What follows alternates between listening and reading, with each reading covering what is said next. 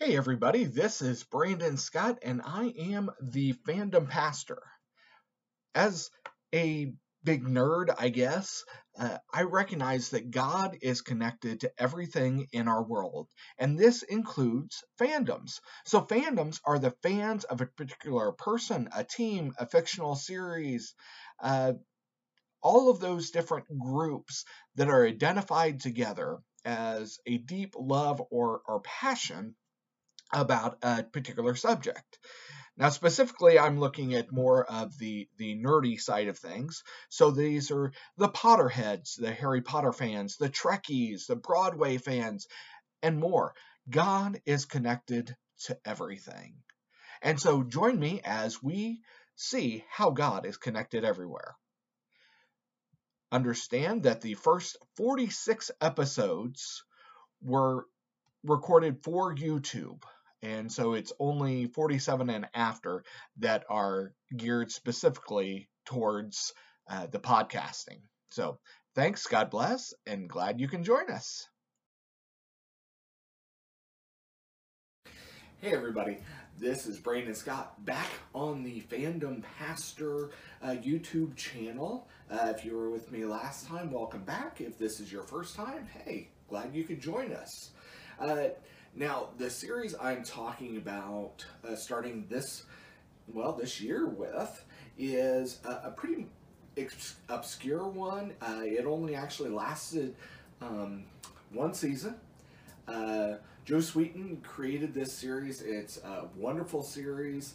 Um, and it's it's really pretty entertaining. Um, if you picked up on the clue from last time, uh, you know it's uh, the series I'm talking about is Firefly. I put a link down below for the intro of the show.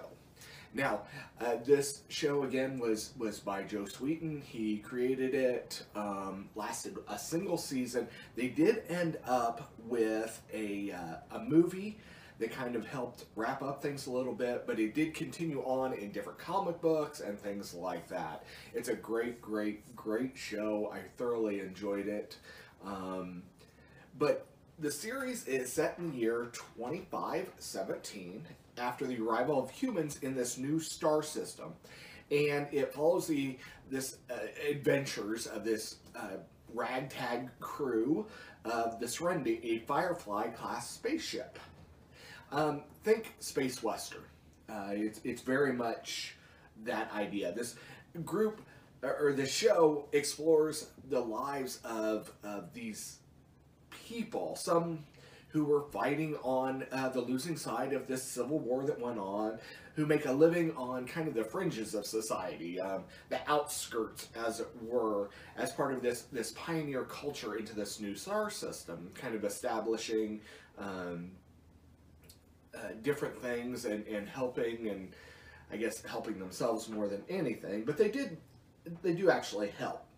Uh, in the future, there are only two surviving superpowers, the United States and China, and they fuse to form this central federal government called the Alliance, uh, resulting in the fusion, then, of these two cultures. And actually, uh, some of the language in there, in the show, um, borrows from Chinese, uh, and, and intermingles it with, with uh, English, and, and so it, it's actually kind of interesting. Um, so I'm going to start out by talking with, about Captain Malcolm Reynolds, or Mal. Um, again, he's the captain, captain of the Serenity, and he's the man in charge. He's played by Nathan Fillion, who uh, absolutely does a great job. I don't know of anybody else who would have been able to play uh, Mal in this show at all. Um, below is not only a link to the intro to the, the show, but I also uh, linked a, a video of uh, some great quotes from Mal. Mal is a former soldier from the losing side of this civil war that happened. He's a brown coat. Um, he's pretty rough around the edges and tries to put on kind of this facade of this uh, self-centered, all-for-me type of guy. But for the crew of the Serenity, Mal is actually pretty doggone protective. Uh, even for Simon, River, and Book, um, who come in in a little later. I mean, they happen in the, uh, the very first episode and everything, but um, they are not part of the original crew that Mal starts out with. And these other three, Simon, River, and Book, are, are pretty much forced on Mal and the rest of the crew. But once Mal accepts them, he'll do anything for them. Uh, very, very protective of them. They're friends and, and even family. Through thick and thin, they, they stand together. So think back on some of your favorite memories. What are they? What makes them so special? What makes these moments so memorable? I'd be willing to bet that in most cases, one of the things you remember most about your favorite life moments is who was with you. The people, the, the things that that were, were there, the things, aren't always as memorable as who you did it with. Uh, let's face it, life is better with people. The people who care, the people you love. Life is not meant to be lived on our own. We need companionship. We need friends. Uh, friends who, for some of us, for all intents and purposes, are family. We need to need them to help hold us up and to hold us accountable. But we also need support that can only be provided by other people. We need friends in the good times and the bad. So take this uh, story for example. Um, I'm sure some of you have heard this before, but two campers decide to take a weekend trip. Uh, they're out camping, and they uh, wake up and they go out, and this they see this grizzly bear come running at them, full sprint. Um, one of the men uh, grabs his tennis shoes, is putting them on, and and uh, his buddy says, "What are you crazy? There's no way you can outrun that bear." And and the guy looks at his friend and said, "I don't need to. All I need to do is outrun you." And most of us do have friends like the one in our bear story. They'll stand by our sides in the good times, but at the first sign of trouble, they take off running. And in the process, leaving us to the bears, whatever that may be. But that's not what genuine friendship is about. Uh, in the book of Ecclesiastes 4 9 12, two people are better off than one, for they can help each other succeed. If one person falls, the other can reach out and help. But someone who falls alone is in real trouble. Likewise, two people lying close together can keep each other warm. But how can one be warm alone? A person standing alone can be attacked and defeated but two can stand back to back and conquer. Three are even better, for a triple braided cord is not easily broken. So, did you notice how this scripture focuses on friendship during the hard times? Most of us want friends like the ones described in this passage, friends who will stick around through thick and thin. But to be honest, sometimes it's really hard to find a friend like that. Sometimes it's really, even our family uh, doesn't necessarily stick together that well. Um, walking through tough times with others can be difficult. So, how do we live out the kind of friendship? So, Jesus set an example. If we're looking for, for examples of great friendship, we need to look no further than Jesus himself. In the Gospel of John, Jesus tells us, uh, John 15, 12, this is my commandment love each other in the same way I have loved you. There's no greater love, excuse me, there's no greater love than to lay down one's life for one's friends. Uh, obviously, Jesus is the perfect example. Um, he showed his dedication to us by giving his life to save ours, despite our sin.